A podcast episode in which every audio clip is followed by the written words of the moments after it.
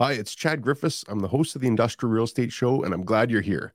After you listen to it, please consider leaving a review on our Apple or Spotify page and check out any more episodes to see how you can learn more about the industrial real estate market. Well, good afternoon, everybody. My name is Chad Griffiths. I'm the host of the Industrial Real Estate Show, and I'm super excited to be back for another episode. My guest this week has a very... Oh, sorry, I got some actually background music going. Give me one second here.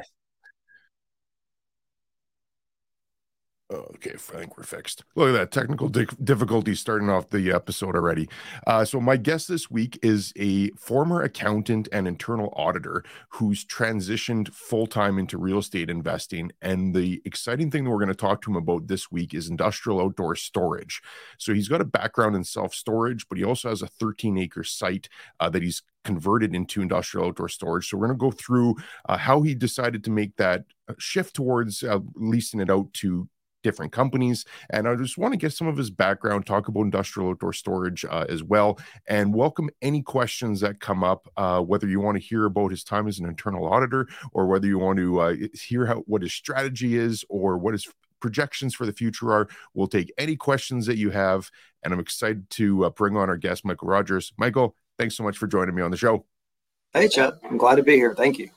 So let's get into your background first, because I find it fascinating uh, that you're an accountant and an internal auditor and then transition full-time into real estate investing. I'm sure that there's a good story in there. Uh, so why don't you take me back to even, even before you got into real estate investing, just your journey becoming an accountant and getting into the auditing space. Yeah, so um, I'm forty-four and I went to school. And my dad was a C P A, and they kind of told me, you know, accounting, that's the language of business. You know, you understand where all the money is going. And so it's just a good degree to understand business. I was always entrepreneurial. I always liked entrepreneurship, business of all kinds. And so I got a degree in that. And when I graduated, I went to work for a C P A firm, a regional C P A firm. Worked there for about five years. It was good experience auditing. You got to see a lot of different businesses. You saw what, certain businesses, what they did well, what businesses that didn't do well, what they did. And then I got in kind of a niche of doing internal controls auditing. Um, so basically internal audit. And I worked at a uh, couple of insurance companies. And the last, but my passion during that is I really loved real estate. I loved um, entrepreneurship. And so I bought some properties along the way.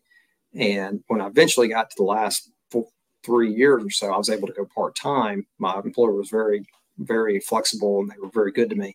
And I sort of stepped off, went part-time and did um real estate and worked at that job as well until I finally about five years ago was able to go full-time doing this. um, I started out and bought some duplexes, um some residential property. I did that probably back in like two thousand five, two thousand six. This was pre real estate crash. um I owned a few of those.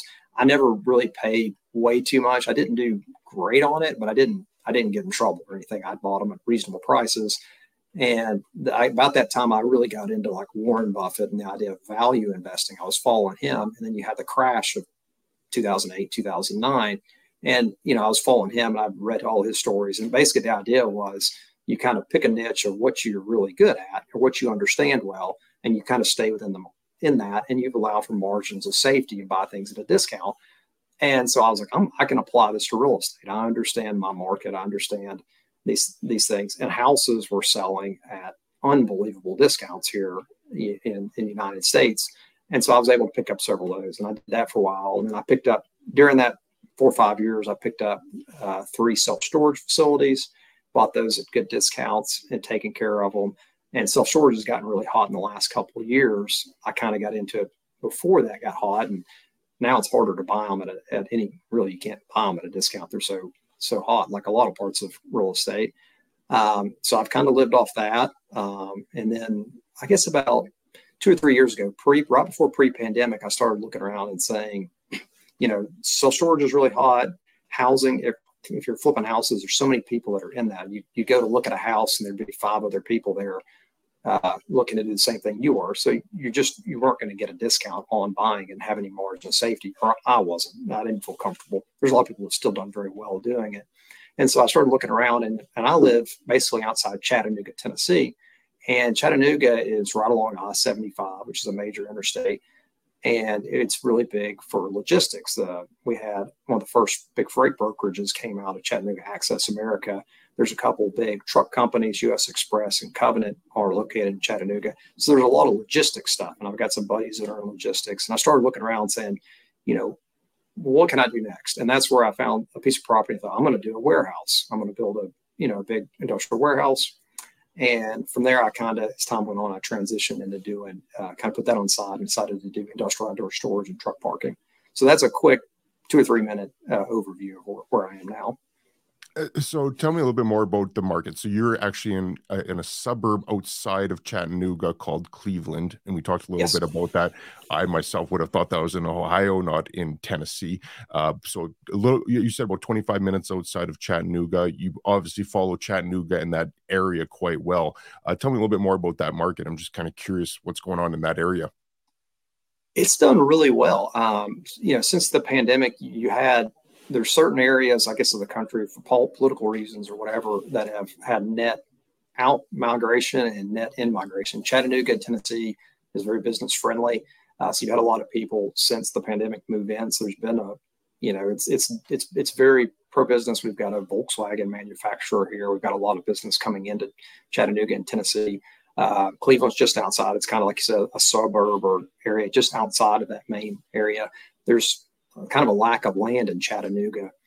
Um, so they're, they're spreading out, you know, for these industrial, um, industrial sites, they, you know, you have to kind of move out. And so Cleveland's benefited from that.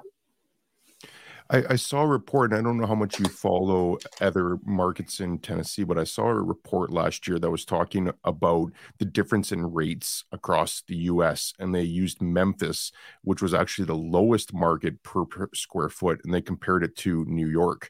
Uh, and Memphis, I don't remember the exact number, it was something like four dollars a square foot was the average industrial lease rate, whereas New York was twenty dollars a square foot. Are you yeah. seeing much of that? Like, is is Chattanooga and Tennessee as a whole, is it is it growing? Is is there interest in people coming to the state, or what's what what do you think would drive that huge spread between New York and and a, and a smaller market like Memphis? Yeah, I would say probably the big thing is, you know, if you're out on the West Coast or the East Coast, when you've got this huge population density, there's this big demand. You know, if you're the Inland Empire or, you know, out in Los Angeles or whatever, you've got so many people there, then there's only so much land, and th- you just don't have enough room to build these big warehouses. So if you've got one, you can charge whatever you want. Same thing in New York. And so there's there's just not as much population uh, comparably. Um, uh, the rents, I would, don't hold me to it. I would say industrial rents probably in Chattanooga's, uh, I, I haven't looked at it recently, five to ten dollars a foot, somewhere in there, depending on the condition of the property, ceiling heights and parking and so forth. Um, but but all as everywhere, they've all gone up over the last couple of years since the pandemic. And like you said, on self-storage, that does seem to be an ultra hot market right now, where uh, all you need to do is go onto Twitter and see all the people talking about self-storage. Uh, it's crazy that, and they're looking everywhere too. So if someone was originally interested in self-storage in Texas, as an example, and that's where they focused, now they're expanding to, they'll look at self-storage in any medium-sized market and up. So that yeah. has become a really hot market. I think industrial outdoor storage will get there too, because we're seeing a lot more institutional interest in it. There's funds popping up, large groups that are trying to buy well-positioned sites all over. So you've got a thirteen acre site. I'd love to hear how you were going to do a large warehouse. I think it was two hundred thousand square feet is what you were originally planning. And then you shifted to ind- industrial outdoor storage. What was the, what was the impetus? What, what dis- prompted you to say, okay, you know what, let's, let's hold off on the development and let's look at this storage? Yeah. So for me, I started kind of trying to network, and my goal was to find a build to suit tenant to build, you know, even if I had to build a fifty thousand square foot building or a hundred thousand square foot building. And the thing I kept running into was, for the most part, people were like, I need store, I need warehouse thirty days, sixty days. I don't need it a year and a half out. And particularly, you know, last year I would be looking at, you know, talking to these builders, and they'd be like, you know, we can't get steel for these things for six months a year. Mm-hmm. So you had this huge lag time.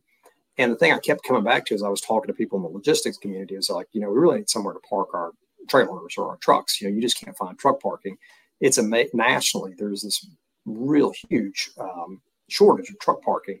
Uh, these guys, you'll see them parked on the, if you're in the United States, I don't know how it is in Canada, but if you're in the United States, there's some laws that they can only drive for a certain period of window. And then once they get to the end of that window, they've got to stop and pull over.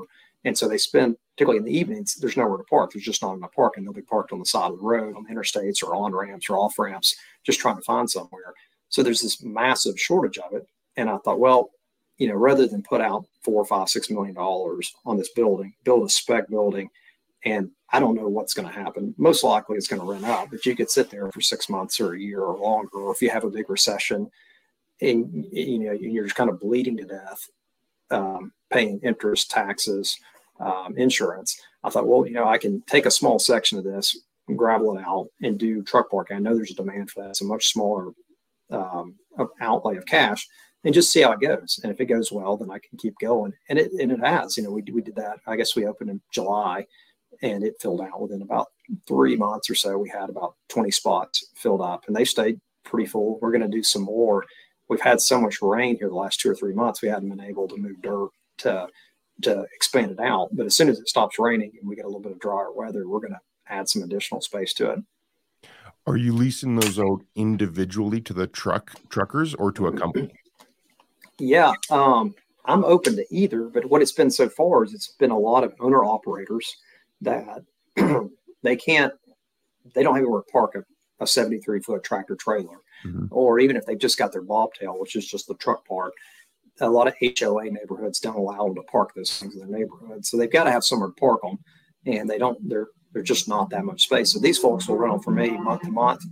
Um, that's probably the majority has been owner operators, but there's a lot of businesses that'll they'll rent them for their truckers, and you know they'll rent three or four of them and just have those full time. I've got a, a guy that um, the business that just needs somewhere to park some inventory for one of the businesses they haul for. They they haul um, uh, these excavate these big excavators, and so they'll they'll want to just park those things there for some period of time. But you can park anything on it, industrial outdoor storage. It doesn't have to be a truck. You know, there'll be trailers, cargo containers, construction equipment, vehicles.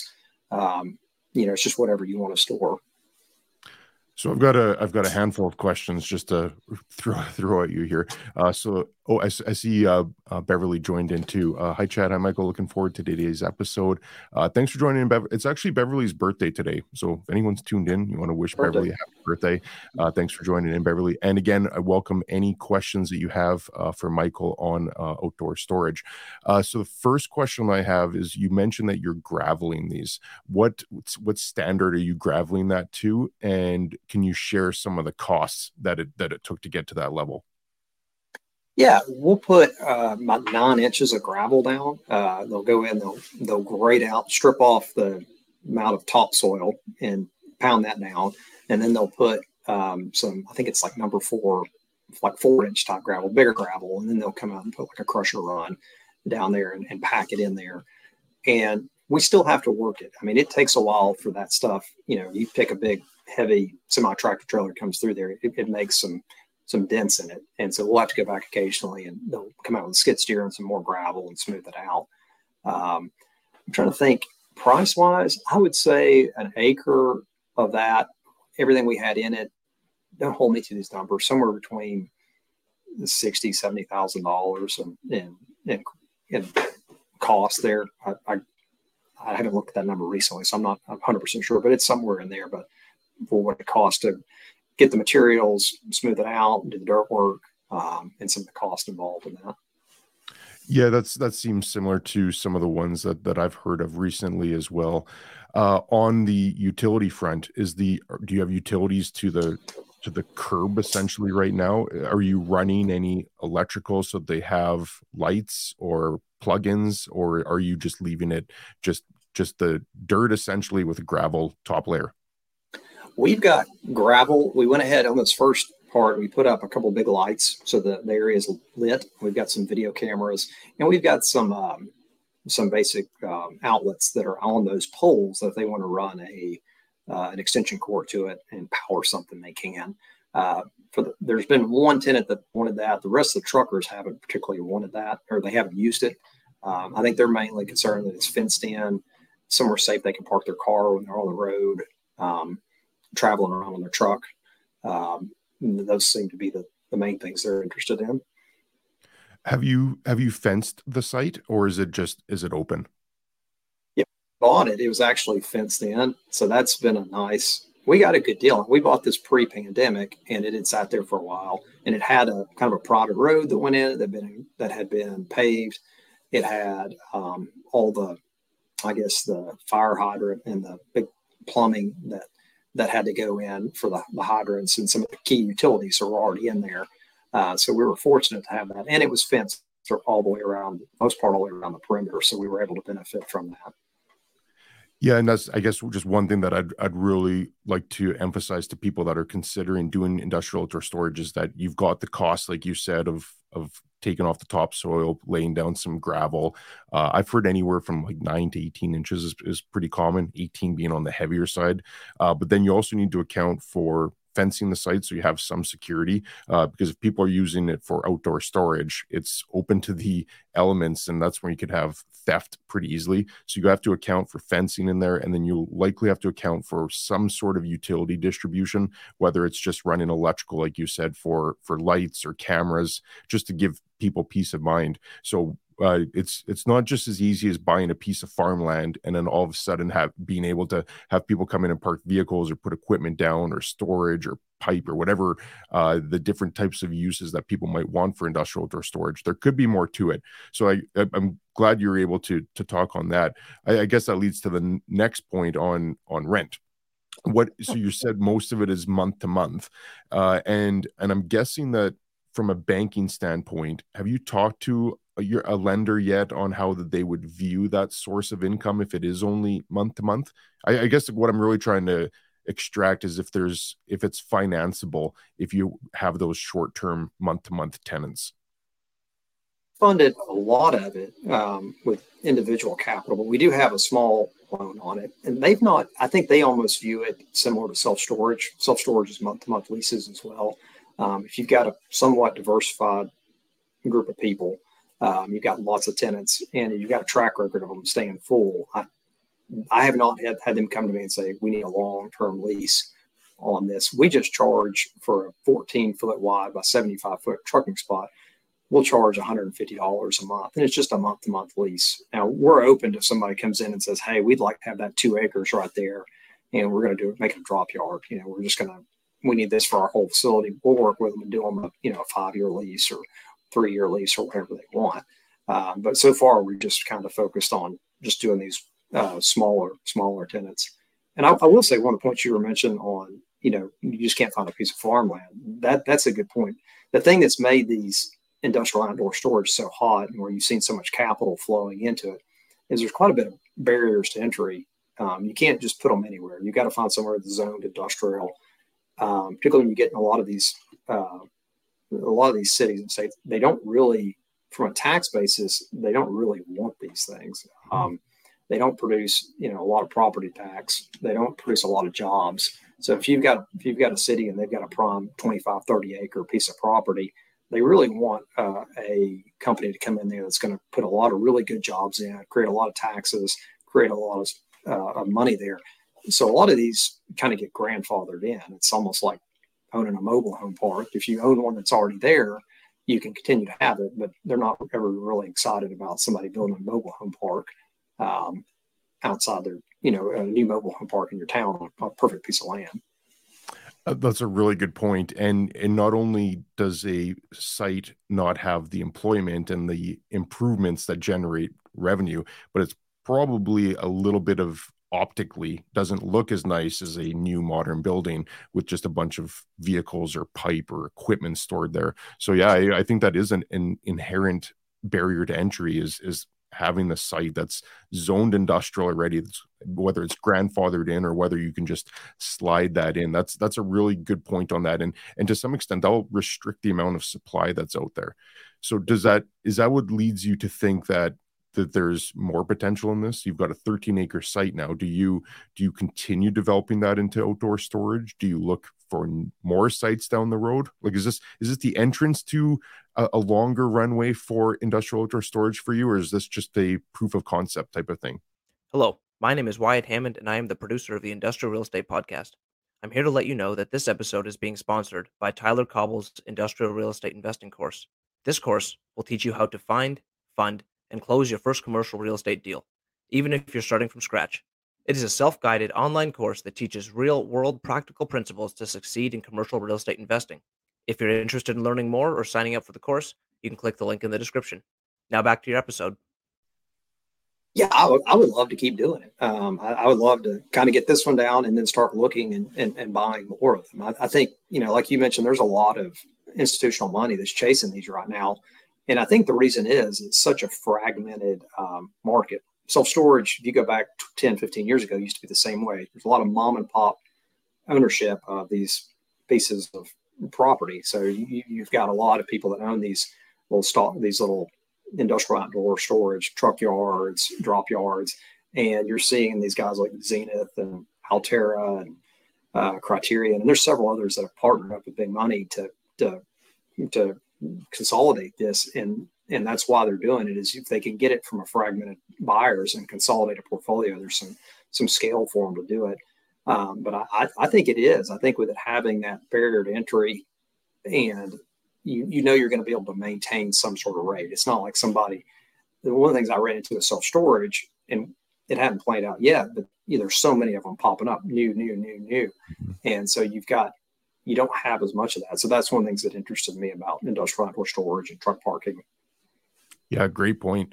If I'd love to dive into the numbers, uh, so if you could uh, put on your – accountant slash internal auditor hat for a second. Uh, so you said you're renting out uh, the stalls for a seventy-three footer. So is that essentially they get plus or minus a little little bit of leeway on either space, seventy-three feet by ten feet? Uh, is, is that a rough approximation of what you'd be renting out for the, how much space they can get? Yeah, they're get uh, so they get the seventy-five foot by fourteen feet. And I don't know how wide a tra- uh, tractor trailer is. I mean, it's probably eight, nine feet. So they've got a few feet on each side. And they need that space because they back in so they don't hit the other trailer. So they've got to have a little wiggle room there too. And typically that gives them a couple feet so they're not sticking out into the into the driveway portion of the of the parking area. So, yeah, that that's where – and they can park whatever they want to park in there. If they just want to drop their trailer and leave that there, or they want to leave their vehicle there during the week, it doesn't really matter to us what they park there. Um It just, it's their dedicated space to do with what they want. And that's one hundred fifty dollars a month uh, gross. So they're not paying anything over and above that one hundred fifty dollars. They're paying sales tax. In the state of Tennessee, for motor vehicles, you have to charge sales tax. So there's a, I guess in our city, it's like nine and three quarter percent sales tax on top of the one hundred fifty dollars. Yep. But they're not paying anything over and above that. Like you're not charging a management fee or proportionate share of property taxes or anything on that, just gross. There's no C A M charges or anything like that. No. So on an acre of land, how many vehicles could you get on there? Uh, probably fifteen to twenty. Um, just, you got to have, you know, you got to have a, a, a driveway area, and then you got to have room for them, and they've got to have plenty of room, you know, for, you know, if you give them seventy-five, what I like to do is give them seventy-five feet to park in, kind of a main midland area, sixty-five, seventy-five feet for them to be able to turn and back in. And then if you want to put another one on the other side, give them another seventy-five feet. Um, so that, that gives them plenty of room to be able to turn and park without hitting other trucks. So if my math is correct, that gives you twenty-five hundred to three grand a month of revenue based on, on, on fifteen to twenty vehicles. Yeah. Have you have you done the calculation on on with that amount of revenue coming in and what your cost basis to take it to that prepared stake would be? Have you done any any math on to see like what your return would be uh, based on that? Uh, I have. I don't know if I could give you a percentage or anything or R O I, um, but I have kind of ran it out and said we could probably do one hundred fifty, one hundred seventy-five truck parking spaces, and I feel like the, the return on investment will be higher than building a warehouse, just because, you know, you put in a million dollars on, or let's say a little less than a million dollars to develop this thing out, and you're bringing in, I don't know what the numbers off the top of my head, if you got to say you got one hundred fifty trucks, one hundred fifty dollars, whatever that is on, and there's, there's not a ton of, there is some maintenance. You are dealing with truckers, and they're kind of, they can be a little bit of a wily breed, a little throw trash out, and, you know, there's some stuff to deal with that. Um, and then you'll have some long-term maintenance on the road and taking care of it, but there's not major, major expense there. And I, I think it, to me, it's higher than um, them owning a, a triple net warehouse. Um, I, I can't. I don't have those numbers right in front of me. Or I should have. I should have prepared those. So you I'm putting you on the spot. Sorry for that. Yes. Yeah. I, I'm just. I'm fascinated myself because uh, everything that I've personally invested in is that built up real estate, and I'm very fascinated with with this yard concept. And so I, I'm asking you out of as a host of a podcast, but also just personally, I'm just yeah. very fascinated with how you're uh, approaching this. Uh, so, oh, sorry. Go ahead. I was going to say, I saw, you know, I was looking on LinkedIn and there were, they, I forgot who it was that was, was posting this, but they were showing an Inland Empire. There was a two or three acre site with an old, old warehouse on it. And they literally torn down that warehouse and turned it into industrial outdoor storage because it was such, you know, they could, you know, the, the demand was so high. And I thought that was fascinating. You know, normally it's the other way around. You take a piece of land and develop it into a, a warehouse, but there was such a demand for being able to park containers or trucks or whatever it was, they, they had gone the other direction. Of course, I think it was an outdated building, uh, but I thought that was pretty interesting. Well, that's that's interesting because I was going to ask you that question, but the opposite way. Uh, if there's an element of land banking where you have a parcel of land that perhaps isn't directly in the path of development right now, but it yeah. perhaps could be uh, in five years, maybe that the development is heading that way, all the new properties are coming up and you're in that path. Uh, if you can have a parcel of land and rent it out in the interim for three to five years until development catches up to you, you earn all that revenue instead of just having a dormant piece of land that you're paying property taxes on and, and any debt that you have on it. Now you've actually got a viable business uh, where you're like yourself, you've leased it out to a number of different people. So you're earning income. What that what happened in that that market is they did the opposite. They actually had an old property and they demolished it to make room for something that was in higher demand. So that that's that's fascinating too. Uh, for your standpoint, do you look at this that there's really a clear runway that you could keep this as a operating business for the foreseeable future, or do you look at it that at some point you still do want to develop this site? That that, that your point there about the land banking is a really good point.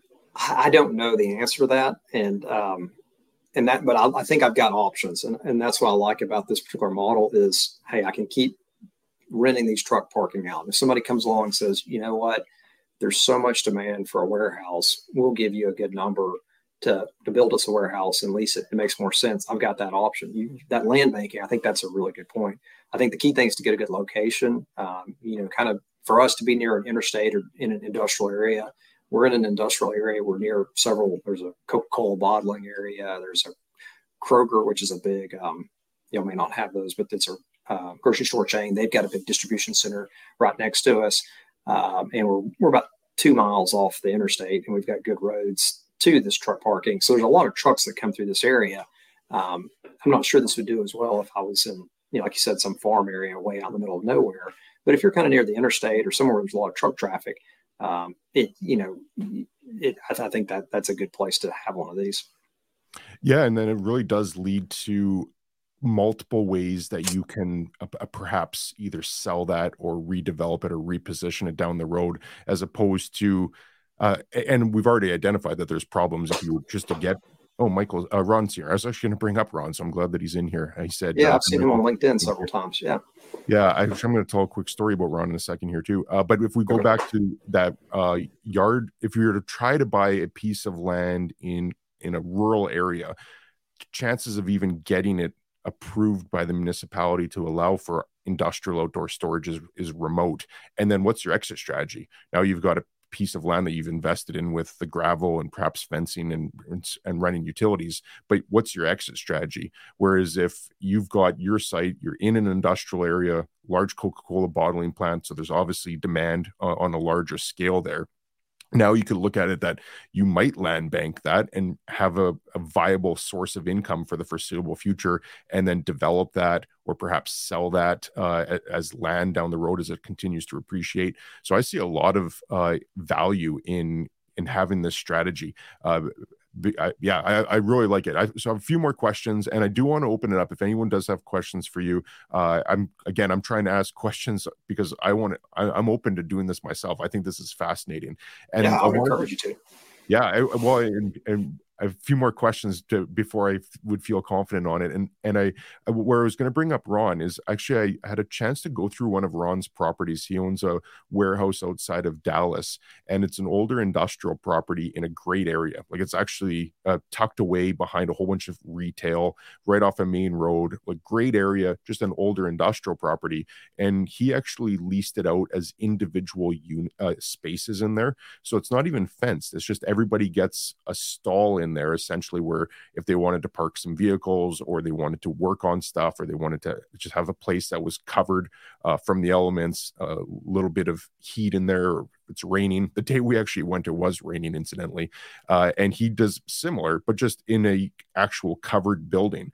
And I found that was a very interesting way of taking a property that might not have rented for uh, top value just because it was an older building, and now servicing a need where he was full. And I believe he actually even had a waiting list of people that were looking to rent small spaces in there. Very yeah. similar concept though. Uh, just they're renting a small space of a larger parcel. And the one question I asked him, and I'm curious to get your thoughts on this too, is how do you handle the rent, the, the lease contract on that? So you've got someone that just wants to rent a stall for one hundred fifty dollars a month. You don't want to be incurring a lot of expenses getting that lease dealt with. What what does your form of lease look like when you're renting to one of these these groups? Yeah, so I I've, I'm coming from a self-storage background, so I just have used self-storage software. I've got a website. If you go to my Cleveland Truck Parking dot com, you can go on there. There's none available right now, so you can't rent one, but you can go on there, browse it, look at it, look at some pictures, look at look at a video. And and then if you want to rent it, you just go on and you rent it online. And then I'll, I'll what I'll do, one step I'll have them do after they've signed up is I'll email and say, hey, send me a, a, a copy of your insurance. I make sure I like them to have um, insurance in case they ding into somebody else um, or, or hit something. That way I don't have to get in the middle of it. I could just put them together so that their insurance covers any damage. Um, but so it's done all online. It's not like I got to meet them. They're signing the lease online. Um, And, and so that software keeps up with it. It bills them every month, um, just like a self-storage unit. Um, and so that, for me, that's been it's similar to self-storage. I'm not meeting these folks very rarely. I'll, if somebody just wants to see it, I can. It's pretty close to my office, so I'll go over and meet them. Uh, but for the most part, it's pretty automated. I, I, li- I like that parallel on it's almost industrial self-storage. It's where there's a self-storage industry for people that need to store stuff for their house or for their small business. There's land where companies need to lease it for a similar type of purpose. And if you look at it the same way as that, then, then I think that streamlines the process. Uh, Wyatt, I don't know if you're able to, but could you put that website up? Because uh, I think anybody that's considering this could take a look at your website and just see how you structured it to to replicate that. uh, my Cleveland Trucking dot com, is that what it was? my Cleveland Truck Parking dot com. Truck Parking dot com. And, and this by no means is the gold standard. I just, it's just kind of how I worked it out. So. Well, it, it's working for you if you're full. Uh, and if you're full and you're considering expanding, you've obviously uncovered something that that's working. So I, I, I think for people that are considering doing something, and there, there's a lot of people out there that are just sitting on land uh, that that they don't know what to do with. And I think that this this provides a very viable stream of income uh, until they do decide what they want to do.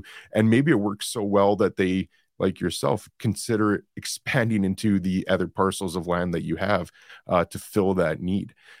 Oh, oh, oh, I guess the next question, so we've addressed the rent, addressed the cost of getting into there, addressed the lease contract. I, I did want to touch on insurance, so I'm glad you brought that up because I think that's important as well. You don't want to have one incident erode a year's worth of profit. Uh, so having the insurance is key. How are you attracting the tenants? Like, what are you doing to actually get people to contact you? Um. I've done a couple things. One, if you're looking just for the onesie twosie, the, the owner operator, uh, one of the best things I found is Facebook Marketplace. Uh, just putting a, a free, or even if you kind of boost the ad on Facebook, I've gotten several of them that way. Um, I, with being self-storage, I've got a little bit of background on search engine optimization. Um, and so I've tried to make sure that I've got it on Google Maps. I've got it. Uh, the, the, the website is somewhat optimized for keywords that people are looking for, like truck parking, Cleveland. Um, and so I, I try to just do that. So it's, pre- I, I don't really have much of an advertising budget. And the thing you've got going for you is there's so much demand for truck parking that they're, they're quite honestly happy to find a place when they do find one. Um, and so I think that that that helps. You know, you're not out there fighting with other truck parking places trying to get that that spot. If you've got one open, they're they're they're telling their friends about it. And so that, that's been a big help. I was thinking, now does Ron, does he have some industrial outdoor storage? I was thinking, I could be wrong on that. I was thinking he's he's got some of this too. He does. Yeah. I, okay. I, I don't know if he, I think that, that the one site that he had, he was doing storage on there, uh, and why okay. I just pulled up the, the website here too. Okay. Uh, I, we'll, we'll get Ron to chime in because it, uh, yeah, I think you and him actually are, are like, think very similar uh, on how you can take a site that perhaps what other people didn't see value in and find a way to uh, get Uh, value add. I, I think both of you share that very sen- same sentiment, is that a lo- people overlook a lot of sites uh, and perhaps because they just think it's overwhelming.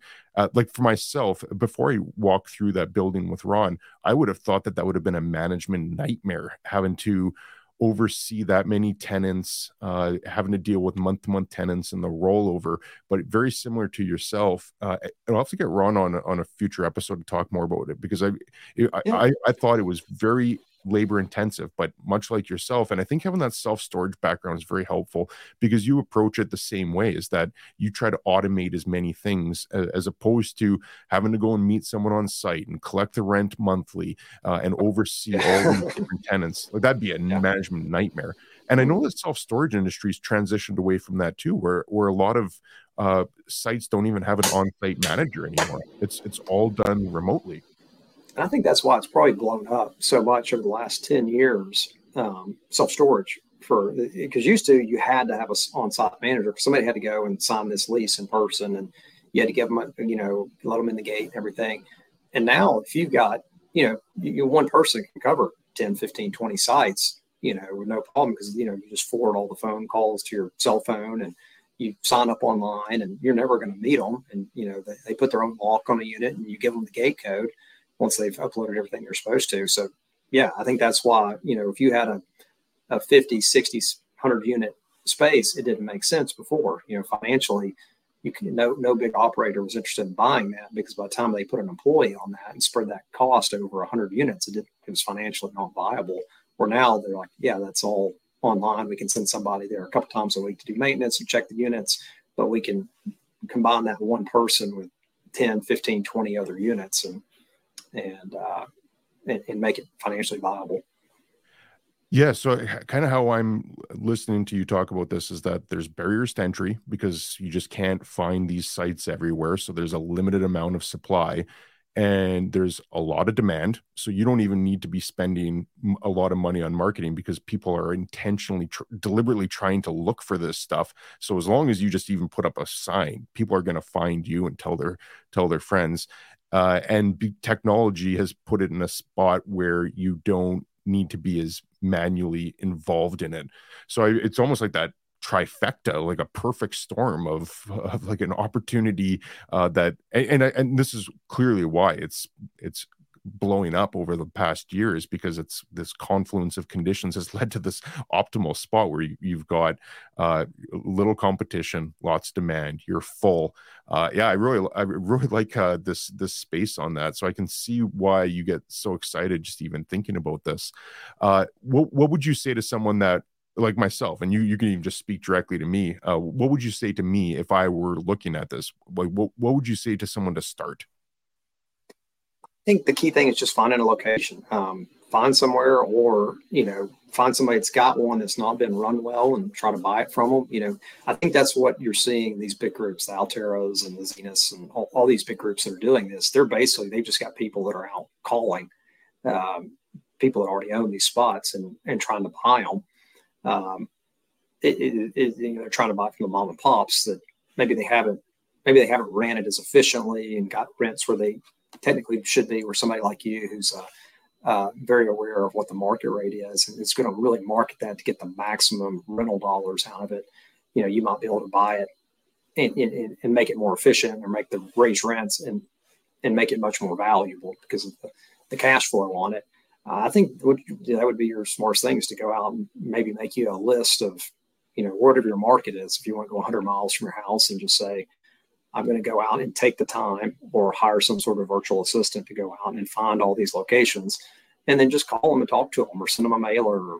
Um, that's kind of what I did on my storage units when I started doing that. And that's probably what I really ought to do more um, on this, on this market uh, is just go out and try to build a database of these places that you'd be interested in buying and then talk to them and form a relationship. And then at some point you're going to get some, some small number of them. You can look at a lot of different properties and eventually get one. But I think that's probably your, your best way to do it. Great advice. Do you need to answer that door? No, no, I got that's okay. You, you're, you're priority number one. Yeah. Well, I appreciate that. And that, that really is great advice. Uh, I, I have one more question to ask, uh, but I, I do want to get to some of the comments uh, that, that are questions that are coming in. Uh, Neil from Leadership to Wealth, thanks for joining in. And the question, how many legal requirements are there for outdoor real estate properties compared to self-storage or warehouse? Uh, for example, amount of light, drainage, safety. I, I think we touched on that a little bit, but anything to add on that, Michael? I think, you know, one of the things I would do, I think that your legal stuff's a very good point. I, I would probably get in each county, each municipality is going to have different requirements that you're going to need to look at. Uh, and so make sure you are, you know, you know, work. I worked with an, uh, a civil engineer, um, but make sure that, you know, they're aware of, you know, hey, can you even put this in this location? Um, and, and they'll help you know specifically. I think, I don't know if it's a legal requirement to have lights. We just did it as a you know, good business practice to kind of keep down the, um, some of the petty crime and the video cameras and, um, drainage is a big deal, you know, like stormwater drainage, you gotta have, you've got to have, um, uh, detention ponds or retention ponds for that. But I worked with the civil engineers on that. I'm not a, I, that part of it, I'm not an expert on.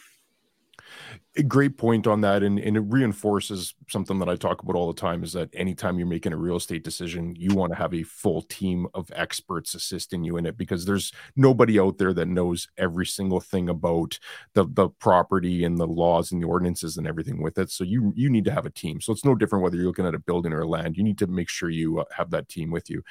Uh, Ron, uh, how do you mark spaces? We have issues with wide parkers. Yeah, that's, that's a great question.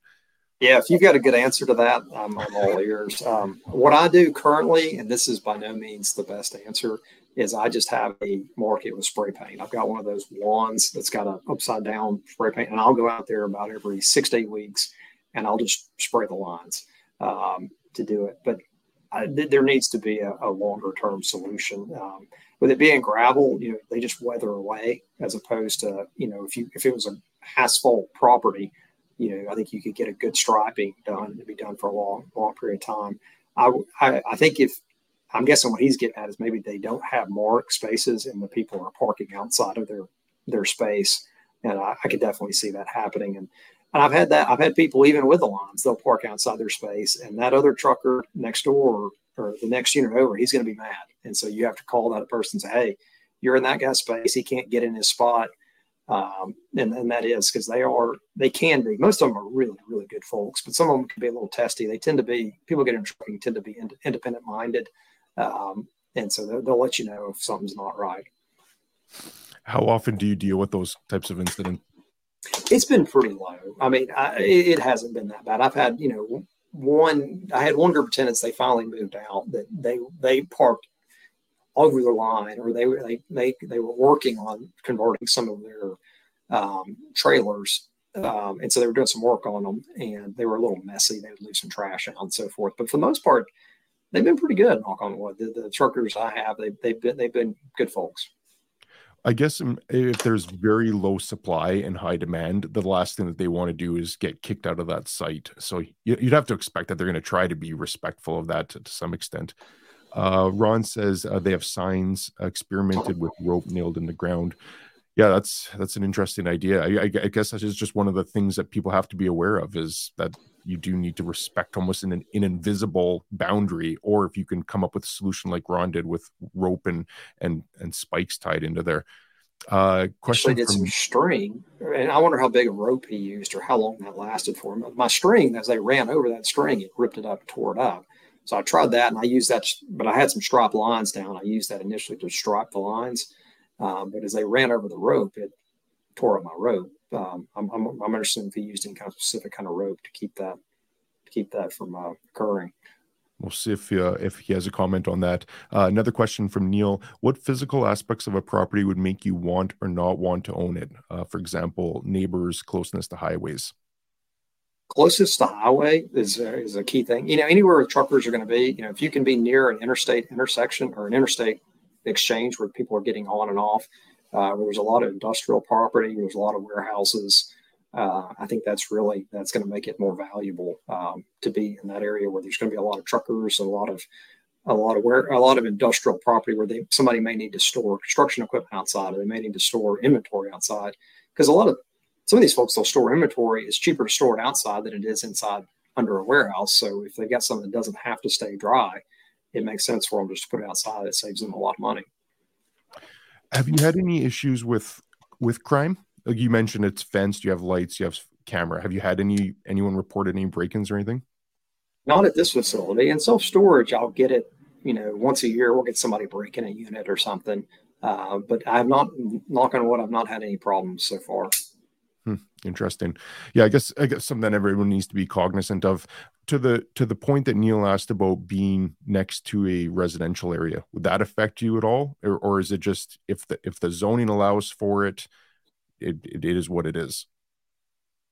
I think that's probably. I don't. I, I think you know, trying to get it zoned and approved for it, you may get some pushback from the residents um, if it's right next to them. If they see it as being, you know, if you don't have good barriers of trees and space, if it's an eyesore to them, you know, they may come out when you're trying to get it zoned or get it approved for that use and deny it. Um, and I think you know, the, getting it zoned for it if it's in a residential area will be. I don't know the answer to that. If you could get it zoned for it, I think it would just depend on your your city and your whoever the person is in charge of approving that, the city council or whatever.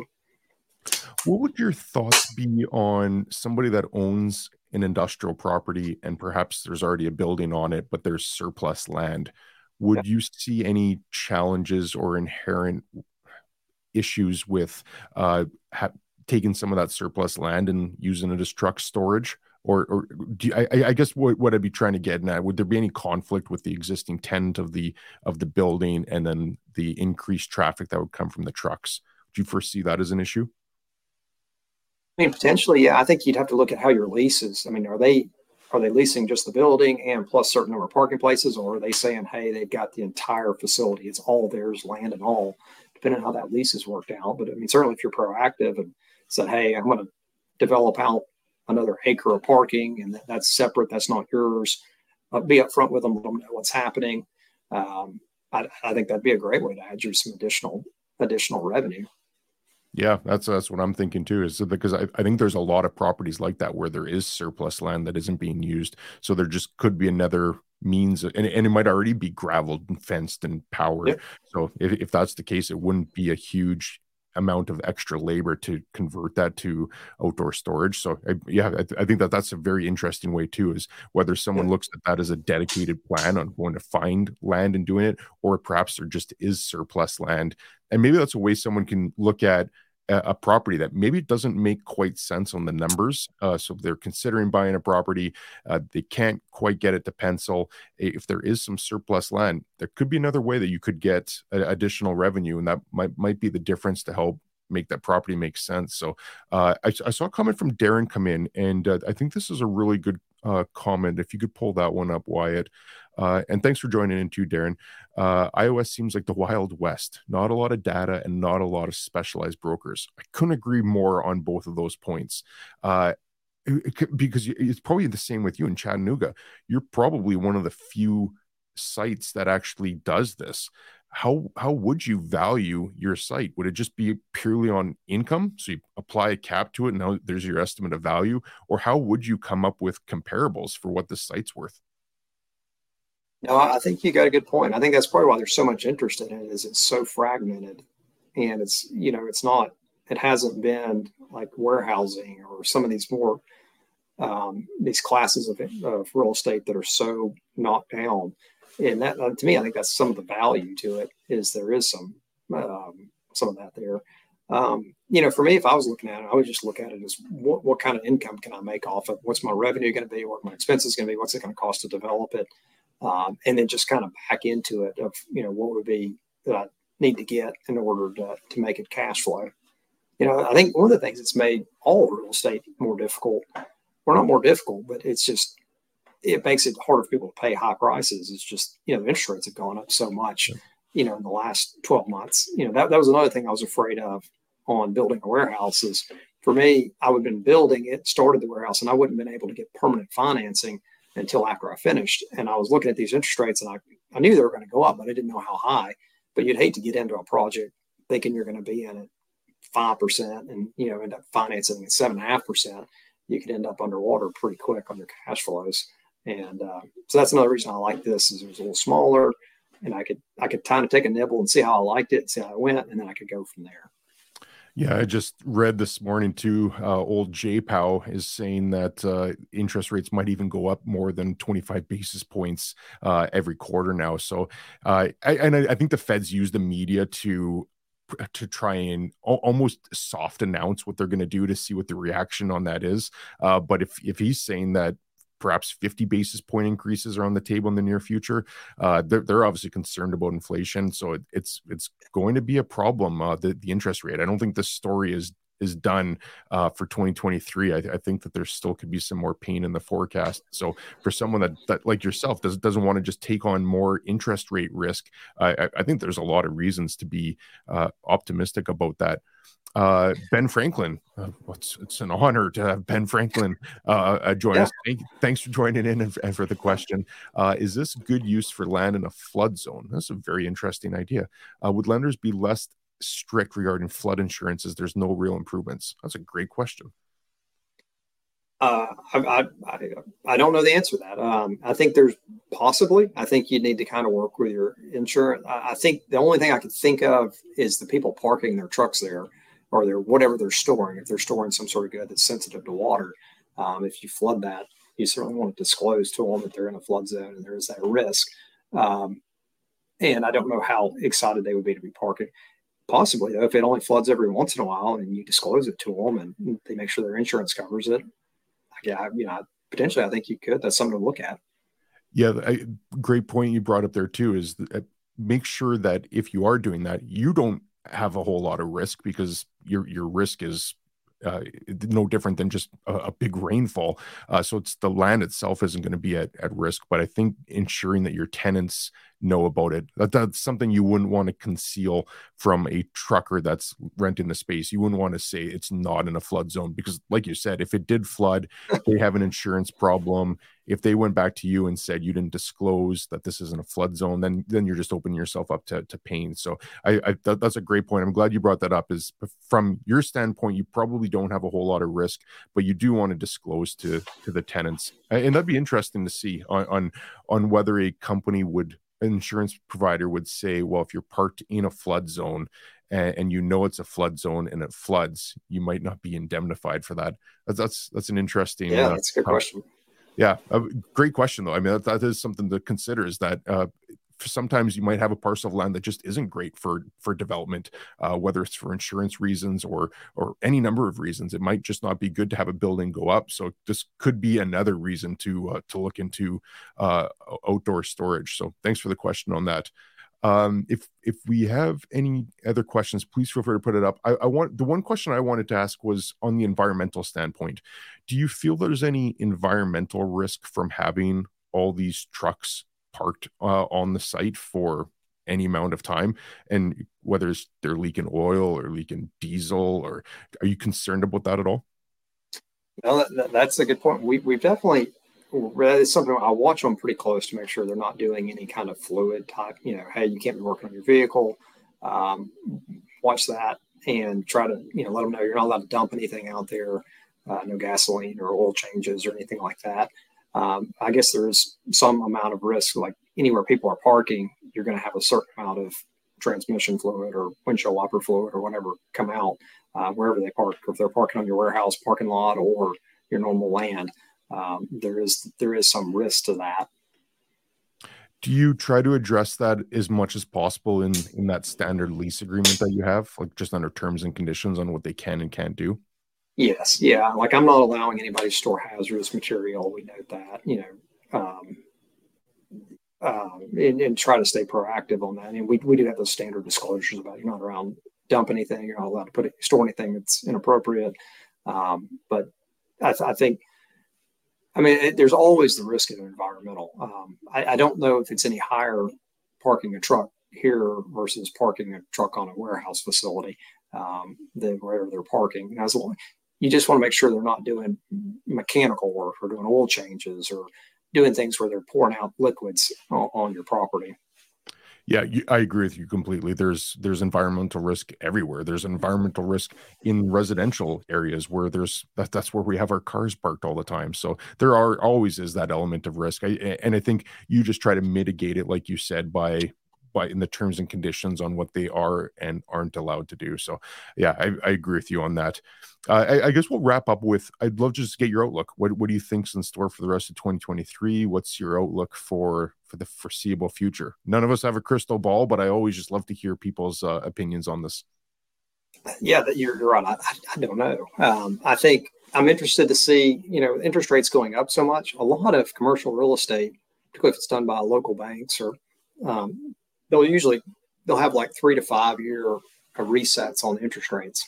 And so a lot of people, you know, over the last couple of years have gotten in at low rates, you know, four percent or three and a half percent. I'm just interested to see when those terms reset, um, uh, the the pain, you know, if, where you might've got in at three and a half percent, you might be at eight percent now if you had to reset that thing. Um, and so I'm interested to see over the next three, five years, if rates stay up, how that's going to affect um, buyers and how that affects opportunities to buy from, from other folks. Um, I, I don't know. I have no idea if we're going to have a recession or where interest rates are going to go. Um, but I think overall, I think, you know, I'm bullish on America. I think, you know, it'll it'll do well. Um, we, we've got our problems, but I think uh, it's the best system we've got. And Canada's good too. I, I'm speaking to a Canadian, so I got to be careful here. Uh, you got you guys have got a great place too. Um, but I, I feel good about where I'm at. I like the local area. I like being in Tennessee. I like Chattanooga. It's it's business friendly. Um, we've got, um, I, I, there's, there's no craziness really going on here that some places have to deal with. Um, so I feel, you know, generally pretty good for the next five, ten years. Yeah, I share I share your optimism. I think North America as a whole is a, is a great place to be, and it's we're insulated from a lot of the effects that happen in other parts of the world. So I'm with you. Short term, I have no idea what happens in the immediate future. Uh, interest rates will be Uh, interesting to watch, but long term, I'm I'm still very bullish on North America and industrial specifically. So, really do want to thank you for uh, uh, sharing all your information. Oh, oh, sorry, Beverly's putting up some of your information right now. The birthday girl, she's helping out uh, at the end here. We should we should be doing something nice for you on your birthday, Beverly, and you're helping us out. So she's putting up uh, your website, and I, I do have your LinkedIn uh, in the Uh, description as well. So I'd encourage people to reach out to you. Uh, and just again, want to th- uh, thank you for joining me on this call, Michael. And thanks to everybody that uh, that tuned in. Uh, but Michael, thanks again. Hope that we can keep in touch on this too. Thank you, man. I really appreciate it. Okay. Thanks, everyone. Have a good, great day. Well, I hope you got some value from that episode. I always enjoy getting to speak with these guests. Again, if you got any value from this, please leave a review on our Apple or Spotify page and look to catch you in the next episode. Thanks.